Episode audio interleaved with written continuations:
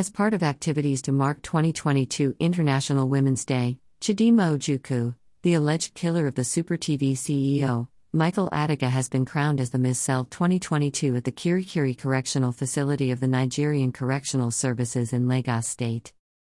Chidinma Ojukwu, dressed in pageant look was seen among the female prison inmates who contested for the Miss Cell 2022. Many analysts have condemned the Nigerian Correctional Services for allowing the suspect to be seen celebrated. A concerned Nigerian, Abdullahi Harusbas, said thus Commit murder, go to Nigerian Correctional Center and be celebrated.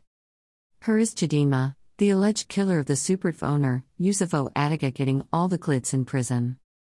According to the Nigerian Prison Authority, the prison is a correctional center and not a sanctioned center, and I add, why not close down schools and enroll every Nigerian into the correctional center?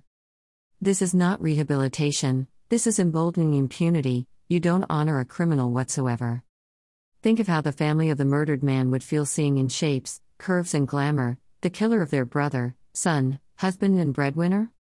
This is not fair and does not make sense. When Maryam Sanda was convicted following her murder of her husband, we didn't see this special treatment Chidinma is getting. Nigerian Correctional Service, aka Nigerian Prison, stop legitimizing crimes and emboldening criminals, especially women. You are not rehabilitating, you are breeding more criminals.